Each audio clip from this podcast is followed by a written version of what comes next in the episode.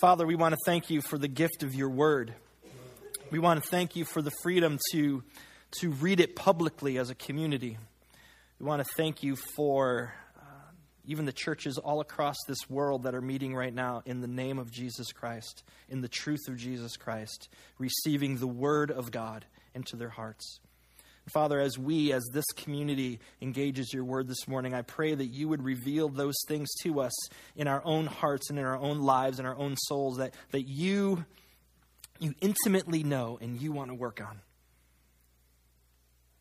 This morning, I pray that the words of my mouth, Father, the meditation of my heart would be acceptable in your sight, my rock and my redeemer. Amen. Amen. And bless the guy on call on a Sunday. Never mind. So, we are moving closer to Christmas. Christmas Day, Christmas morning. What's the earliest? Like, how many first time parents are here th- this morning? Like, they'll be celebrating their first Christmas with children. One, two, that's it? Okay, I know we have a lot more. Good luck. It's,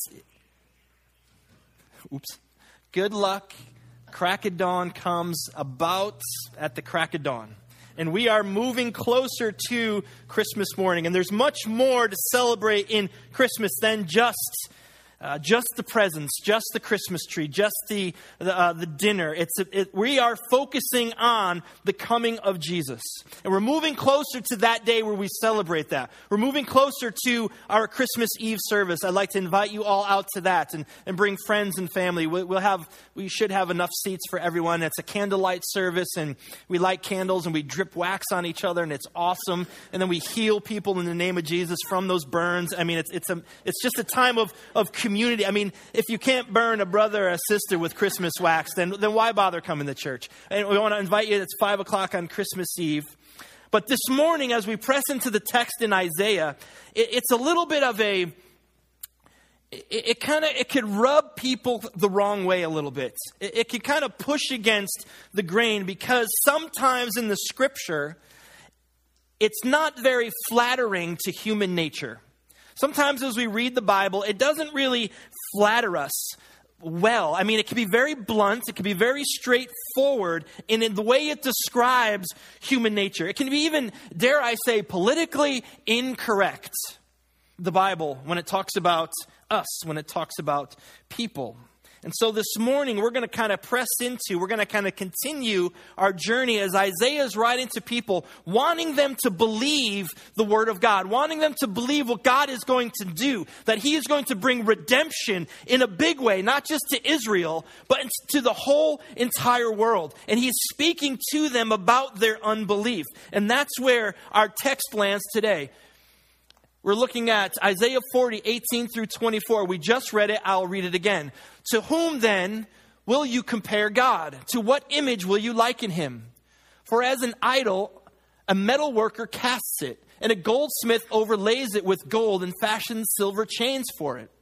A person too poor to present such an offering selects wood that will not rot. They look for a skilled worker to set up an idol that will not topple. Do you not know have you not heard? Has it not been told to you from the beginning? Have you not understood since the earth was founded? He sits enthroned above the circle of the earth, and its people are like grasshoppers. He stretches out the heavens like a canopy and spreads them out like a tent to live in. He brings princes to naught and reduces the rulers of this world to nothing. No sooner are they planted, no sooner are they sown, no sooner do they take root in the ground than he blows on them, and they wither, and a whirlwind sweeps them away like chaff. And so Isaiah is speaking to the people's unbelief. And he's kind of asking and answering the question um, in, in, in, the same vein. He, he's, asking, he's asking the world, he's asking the people, what is wrong with you? What, why can't you get this? What is wrong with your thought process? And I think that we can ask the same question even today, thousands and thousands of years later. Why do people reject God? Why do people reject Jesus? It's a worthwhile question to, to wrestle with. And, and I think we've answered it in part, and we, as the church, we have to take responsibility there. Because sometimes we have turned people off to the gospel of Jesus. Sometimes it's how we treat people that turns them off to God. It's sometimes uh, the, how we show love or how we don't show love that people go, you know what, no, I, I'm not buying it. And they, and they, they confuse people with God and they walk away from the Lord. And so we have to accept some responsibility in that. Why people don't believe, why people don't attend church, why people won't engage faith or the scripture or the Bible. But that's not the whole answer. And Isaiah is going to press into uh, the other part of it. And in fact, from verse 12, which we started in last week, all the way to the end of this chapter, he's going to be wrestling with, with, this crest, with the question. Now, the foundation, really the foundation of unbelief in God, is a misunderstanding of who He really is. It's a misunderstanding or an ignorance of the truth of His character and His, and his nature. And that ignorance is the single problem causing agent in the world today. An ignorance of God. The brokenness that we see and the darkness that we see in the world comes from an ignorance of the things of God, of who He is, His character and His nature, the truth of who He is. His ways are not our ways. His thoughts are not our thoughts. His plans are not our plans. They're way beyond us. And sometimes they're inconceivable. We can't fully understand it. We looked into Paul's writings, for, into, uh, when he wrote to the Corinthian church in 1 Corinthians, and we talked about the, the hidden wisdom of the Lord, that we can't fully understand all that God is, all that God is doing. In fact, God is always going to stay a, a certain amount, probably more than we like to admit, a mystery. Because if we can figure him out, soup to nuts, he's no longer God. And so the finite brain has trouble wrapping itself around the eternal. And the prophet's going to dig a little bit deeper into this whole unbelief question, deeper into the answer. He says, if you, you still won't receive this good news, well, what are you comparing God to then? Look at verse 18. With whom then will you compare God? To what image will you liken him to? Or will you liken him? I mean, he's, he's almost desperate. Like, like what, is, what is wrong? Like, what, what are you missing? What, what, what is the block that you've put up that you can't see who the Lord is? And we've, we've kind of wrestled with this over the last few weeks. We, as people, we are prone to doubt. We love to doubt. We love to question. And sometimes that is very, very good. But when we doubt, many times we doubt because things don't fit nicely into our box of understanding, especially when it comes to things of faith, especially when it comes to God. If it doesn't kind of fit nice and tidy, then you know what? I'm not buying it. And so we can reject those things of God because it, it, just doesn't make any sense. It sounds too good to be true. It sounds foolish. I don't need God. I am the master of my universe. I am the master of my des- uh, destiny. I don't submit to anyone. I don't submit to anything. And, and these are the, the excuses that people will use when it comes to things, the area of faith in the Lord. I'm not going to give control to some old man in the sky with a white beard and we make God out to be something that He's not. And so this is kind of where it begins to, to kind of uh, rub course for the church. Because if people do not believe the things of God, if people do not believe in the Lord, then we have to use this word that they are ignorant of him. They are ignorant of his, and I don't mean that in a derogatory sense at all, but they are ignorant of who he is. All of creation has been set in place by the Lord. He gives the cue for the morning to rise. He knows where the darkness hides. It's His wisdom that counts the number of clouds. He sends the lightning bolt, bolts forth that, that, that's in the scripture. And if we are ignorant of him, we will think that that's just all happenstance or by some cosmic mistake that took place that brought it all together. The things of the Lord are bigger and beyond us, and all creation shouts to who he is. All the nations are like a drop in the bucket before him. All the nations, all of the nations, e- even the United States, amounts to nothing before him before the Lord our God. He weighs islands like, like fine dust. If we were to take all of the trees in the world and make a big pile and then sacrifice all of the animals in the world at the same time on that fire, it's still not enough for us to come before Him. His glory is beyond words, beyond description, yet all creation speaks to the glory of the Lord. And then in verse 5, we read this morning that, that the glory of the Lord will be revealed to all people, so all people can see it. And we know that it has been revealed in Jesus Christ, and He will come again. And yet, people still don't believe. They still wrestle with belief. They still have uh, an ignorance. And he pushes the question. So, so what, are you, what are you thinking about him? Who, who are you comparing him to? Are you comparing him to someone? Are you comparing him to something? Are you comparing him to the idols of this world? Are you comparing him to something that people have created? Are you comparing him to like princes or rulers or some great wise men? Do, do, do you think he's superhuman? He wants to help people believe, and so he's asking the hard questions to people that are walking in doubts, that are walking faithless. He, these people are going to go into exile. And he wants them to he wants to make sure that they understand who God is so they can get through the experience that they are going to have. And even a correct understanding of the Lord is still incomplete in the fullness of who He is.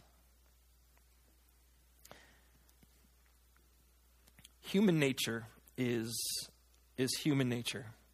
We, as a species, we have evolved in a lot of ways science and, and medicines and technology and and, and you know all, all of these things. I mean, when Isaiah was writing this, they didn't even have iPhones. I mean, how barbaric to live in a time where there's no iPhones. And so we have evolved so far from, from this point in time, but we will always be who we are at the core of who we are. This, this doesn't evolve. The world has been broken then before then, now, and into the future. And so their story is our story. Our story, our story is their story. And he presses them and, and, and he's you know, you, you, you people believe in things. You do believe in things. You, you have, we all believe in something. You've made your idols. You put your faith in idols. You, you, you, you, uh, you identify these people, these rulers, these princes, and you follow them. You put your faith in them. You hope that they are going to get you through, but you won't believe in God. You won't believe in the creator of all things. He's dealing with human nature. He's dealing with the attitudes of people. He's dealing with the darkness of the human hearts. Not just in behavior, but what's on the inside. We are so prone as people to believe the words and promises of other people and, and we, we have this track record in humanity that's, that's really not all that good. And yet, and yet we are more prone to believe what someone says than we are to believe the word of the Lord. We are so, so uh, prone, we're so easily swayed by uh, good conversation, political um, speeches, and all those things that we want to put our hope in people, but yet we'll reject the Word of God. Unbelief in the Word of God is our ultimate undoing. In the garden, what happens? The devil came to the woman and said, Are you sure God said that? That was the sin. The fruit was just a consequence of it. Are you sure God said that? She doubted. She doubted the word of the Lord. You know, I, I was thinking as I was preparing uh, for this week, what if, what if like the whole entire world right now believed the word of God? I mean, just, just, just what if? everyone in the world believed correctly who God is, his character, and his nature? What if the entire world followed Jesus Christ? I know that's, I know that's really um, hypothetical. And, and so I, and, and it's kind of like a pie in the sky thing, but I was thinking about it, and then really, um, I don't know. Like, like, what would the world look like? I have no idea. Like, I don't even have a real hypothetical answer, which hearing me say that sounds a little bit like an oxymoron, but, but, but you know what I mean? I mean, I don't even know. What would the world look like if we all believed in the world, uh, the word of God? But if we've been saying that humanity's problem and brokenness comes from doubting who the Lord is, doubting the Word of God, unbelief in the Word of God, and if that did not exist, well, I guess you can do the math. Maybe the world would be a little bit of a different place. Now, this is where it's going to get a little complicated for us. This is where it's difficult, and we, as the church, we have to be very careful here because, again, the Bible is pretty straightforward with um, with the way it it speaks. It's politically incorrect, um, and it speaks. The Bible, the Scripture, talks a lot about. Um, it talks a lot about sin and arrogance and pride and the darkness of the human heart, and, and we understand that. But it also talks about um, those who do not believe in God. And we have to be very careful. We can't be flippant in the truth that the, the scriptures teach about that. We have to know, know it in our hearts, but we have to do this, this dance of faith for those who may not believe, for those who are struggling with belief. Now, this is what the Bible ta- says about people who don't believe. It's in Psalm 14.1, it's in Psalm 53.1. The first um, verse of those two Psalms says this The fool says in his heart, There is no God. The fool says in his heart, There is no God. That's the way the scripture describes someone who doesn't believe. Now, the Hebrew word, the definition used for that word fool, is a person who acts unwisely, someone who is tricked or duped, uh, someone who's not thinking straight, or they're lacking judgment. That's the way the Bible describes a fool. A fool in his heart says there is no God. In Luke chapter 12, there's a, Jesus tells a story, a parable, and um, the title of it is The Rich Fool. And this guy, he's, he's making lots of money. He's making lots of bank, and he's got to build bigger storehouses. Man, he's just like, whoa, look at this, all the stuff I'm making. And, he, and he's like, man, what, you know what? I think, I think I'm just going to build some storehouses bigger. I'm going to I'm gonna just bank all my, my, uh, my stuff, whatever he was growing, and, and I'm going to just kick back, take it easy. I'm going to eat, I'm going to drink, and I'm going to party. And then God steps in and says, You fool. Tonight you're going to die. Then who gets all of this stuff? See, the Bible is very explicit when it speaks to people who think that they are their own king, that they are their own ruler, those who uh, believe that they're actually in charge of life. The scripture speaks to those who think that all they need is their human intelligence, ingenuity. They don't need the crutch that God is. In fact, religion is for those who have a, a weak constitution. And God would say, You fool, you fool. Not in, a, not in a derogatory way, not to mock us, but I think it's a, it's a sadness that he has because it is so serious not to believe. You fool. The prophet speaks into the uh, foolishness of humanity and says, You don't believe in God? You don't believe in Him? Well, what do you believe in?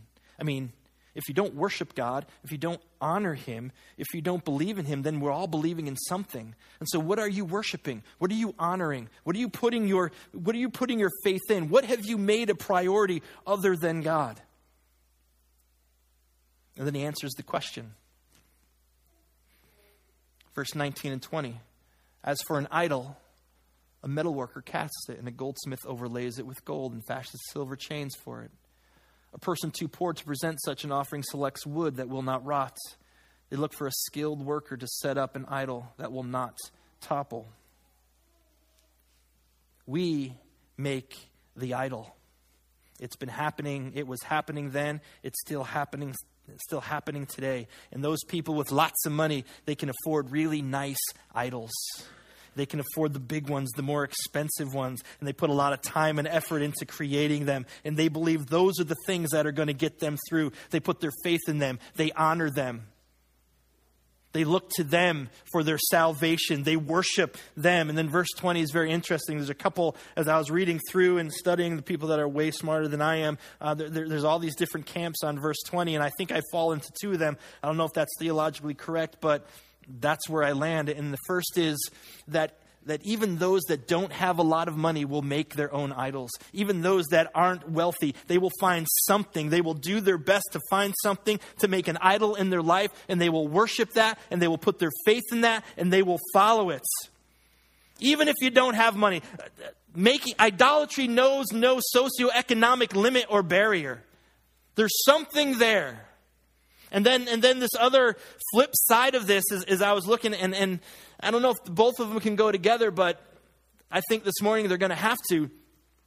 That people will make themselves poor, creating, getting, establishing idols for themselves in their life. They will make themselves poor until all they can all they can muster is something a little bit, something a little smaller, something a little a little less, but they still need something to worship. They still need something and they're willing, they're willing to do it, to whatever it takes to make an idol, make it out of wood.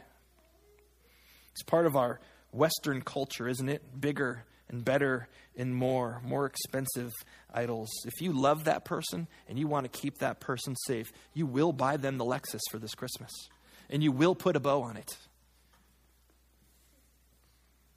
And then we have to spend so much energy trying to keep them safe. We have to keep them clean proper. We have to make sure that they don't topple. They look for a skilled worker to set up an idol that will not topple. In, in this ancient time, if an idol fell over, that was bad mojo right there. If somebody scratches your Lexus, so you park it this way in the parking lot, you protect it. I would if I had a Lexus. In fact, my car is the car that the Lexus doesn't drives by to make sure they don't park next to me.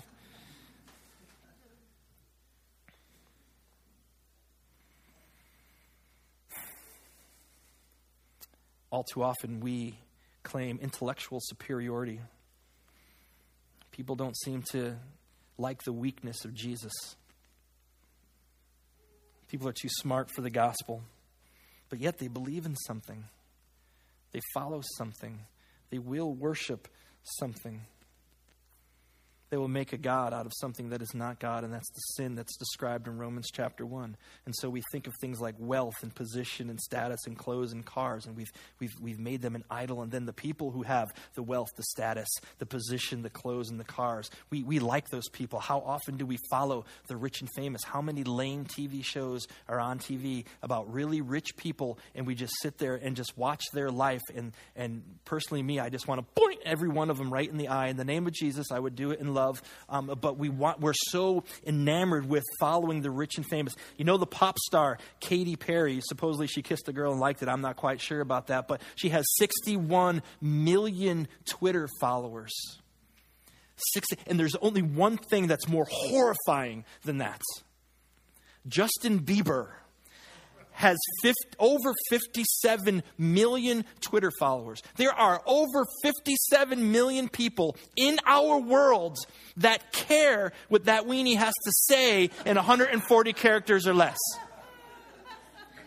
And I, I know, Dennis, the, the Bible says that you should not call somebody a fool. You're in dangers of the fire of hell. No, the Bible does not say that. The Bible says that you should not call somebody who somebody a fool who is not a fool. The Bible t- calls people who are fools fools all the time. And that boy, he's a weenie. I, am just, I'm just throwing it out there. In fact, when I heard that, when I read that, I wanted to take an ice pick and jam it into my temple and then just hand in my membership to humanity because I'm like, you gotta be kidding me. 57 million people? Do you realize if he can get them to send him a dollar? $57 million. We'd have a new building. Mm-hmm. I'm just saying. I don't even know where I am in my notes. Um, okay, here I am. Sorry. I'm better now. Whew. And so he continues, who is this? Isaiah, not Justin. Uh, Isaiah continues to press in to this whole idea of, of unbelief and that you're setting yourselves up for failure. You're following the wrong thing. Do you not know? Have you not heard? Has it not been told you from the beginning? Have you not understood since the earth was founded? He sits enthroned above the circle of the earth, and its people are like grasshoppers. He stretches out the heavens like a canopy and spreads them out like a tent to live in. He brings princes to naught. Love that word and reduces the rulers of this world to nothing. No sooner are they planted, no sooner are they sown, no sooner do they take root in the ground than he blows on them and they wither. And a whirlwind sweeps them away like chaff. People go after the most worthless things. And yes, they look all nice and shiny and they look cool, but they amount to nothing. Look at what Psalm 115 says. Our God is in heaven, He does whatever He pleases. But their idols are silver and gold made by human hands. They have mouths, but they cannot speak, eyes, but cannot see. They have ears, but cannot hear, noses that cannot smell. I'm thinking that's a politician right there. That he's describing it right there. They have hands, but cannot feel, feet, but cannot walk, nor can they utter a sound with their throats.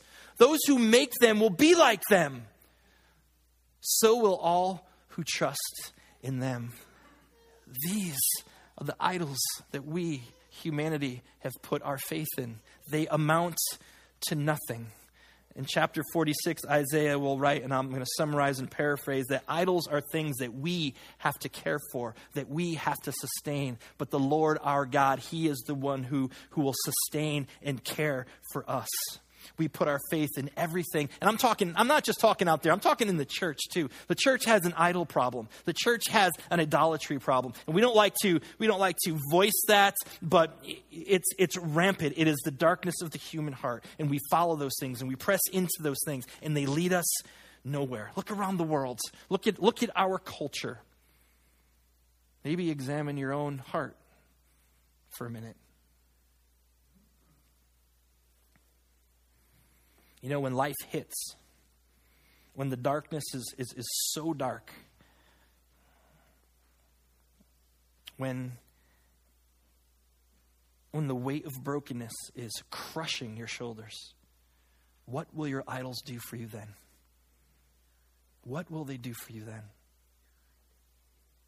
When, when doubt is, is bigger than everything else, when fear it just it sucks your last breath out of your lungs. Where will your idols be then? When when the doctor may say there's nothing else that we can do.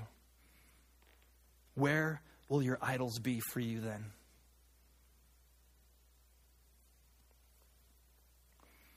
And yet we still we still regard human wisdom and philosophy and world leaders and governments as, as the thing.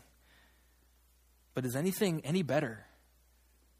Have they fixed the worlds? Have they repaired the darkness of the human heart?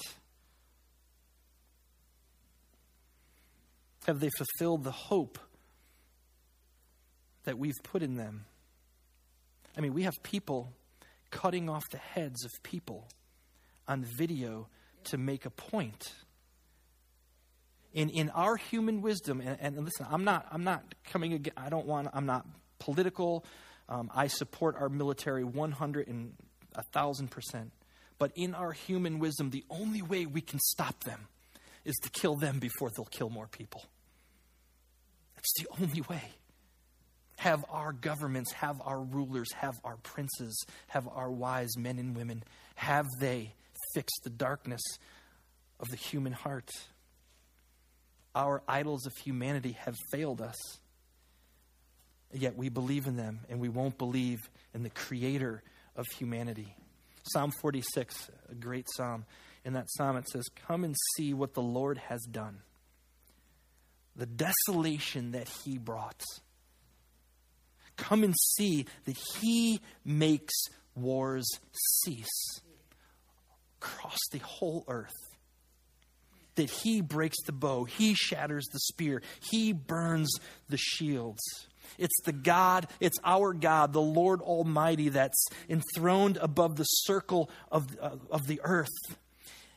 His sovereignty. He remains sovereign. He is sovereign over all creation, over history. History belongs to him. And yes, he has allowed sin to come in the world, but he has never or will never relinquish his sovereignty over his creation. The wisdom of the Lord that we cannot conceive. And we want to build our towers of Babel higher and higher and higher. And what does he do? He blows on them and they wither and they fall. Throughout history, many a ruler, many an empire has tried to be God, has tried to rule the worlds. Over and over again, empires will rise, great and mighty empires. And what happens to them? God blows on them and they wither and they fall. They might have had their moment in time, but our God is sovereign over all time. We put our faith in them. So, what's all this have to do with Christmas? Great question. Thanks for asking because I was running out of room here. What are we supposed to do with this? Uh, as a church, it's Advent, it's week three. Next week's week four. And Christmas, we're getting close. There's an urgency in the Christmas message. There's an urgency for the church to embody the Christmas message, the good news of the gospel. Because this is, this is the reality. People who believe wrongly about God, people who don't believe in God, those postures have eternal consequences. Are, are you following me? Eternal consequences. It doesn't matter if people don't believe. God is God. It doesn't change who he is. Our unbelief has no effect on him, has no effect on his judgment, has no effect over his sovereignty. It doesn't relieve us of being in his presence no matter what. And so, doubts, lack of understanding, it doesn't mean he's not there. Hebrews chapter 10, it, it, speaks about the wrath of God for those who do not believe, for the wicked. And then in, in verse 31, it says, What a dreadful thing, what a dreadful thing it's to fall into the hands of the living God. Eternal consequences. The Christmas message is an important one, and I hope you've been sharing it because there's so many people that don't want to believe. There's so many people that choose not to believe.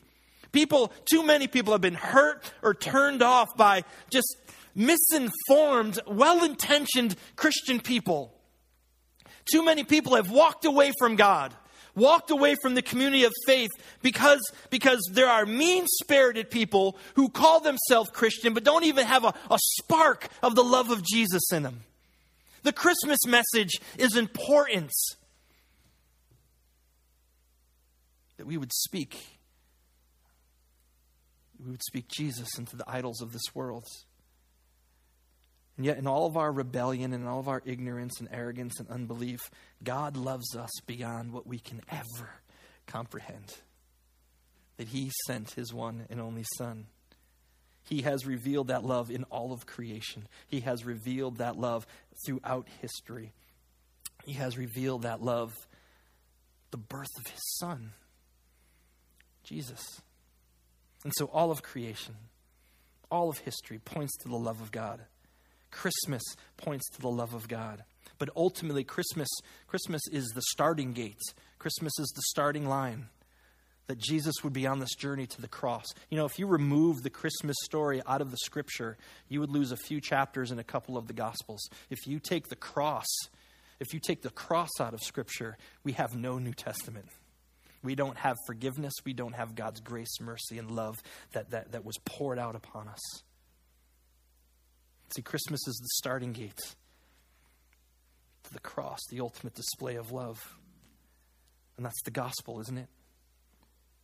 The gospel is God telling all of humanity, come, come back to me. Come back to me so I can love you and bless you all of your days on this earth. Come back to me so I can heal you. Come back to me so I can make you whole. The gospel is, is God telling all of humanity, come, come be my possession so I can possess you into new and abundant life. Come back to me so that one day, one day you will take part in my glory forever and ever. Tis the season of the gospel message. And so, for us as a church, we could speak. We could speak into the idols of the world because we possess the life from the one true God. That we would give ourselves wholly to Him without question, recklessly abandoning ourselves, and that we would allow Him to work those idols out of our own life. Don't think we're perfect because we sit in a church on a Sunday morning and you listen to the bald guy. We have our own, and shame on us. We know the truth.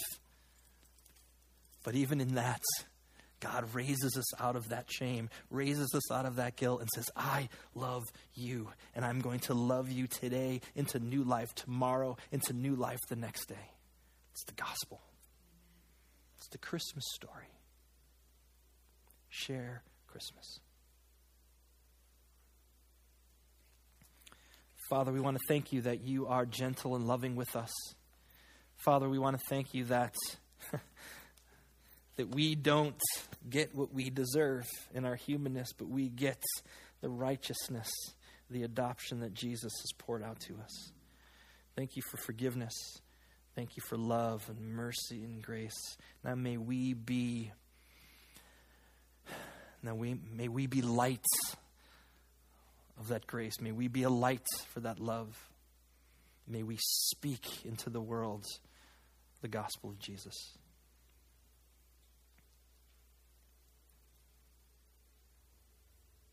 We love you. We love you. We love you. It's in that precious name that we pray, the Son of God, Emmanuel. Jesus Christ. Amen. Amen. I love you guys. I'll see you next week. One more week till Christmas.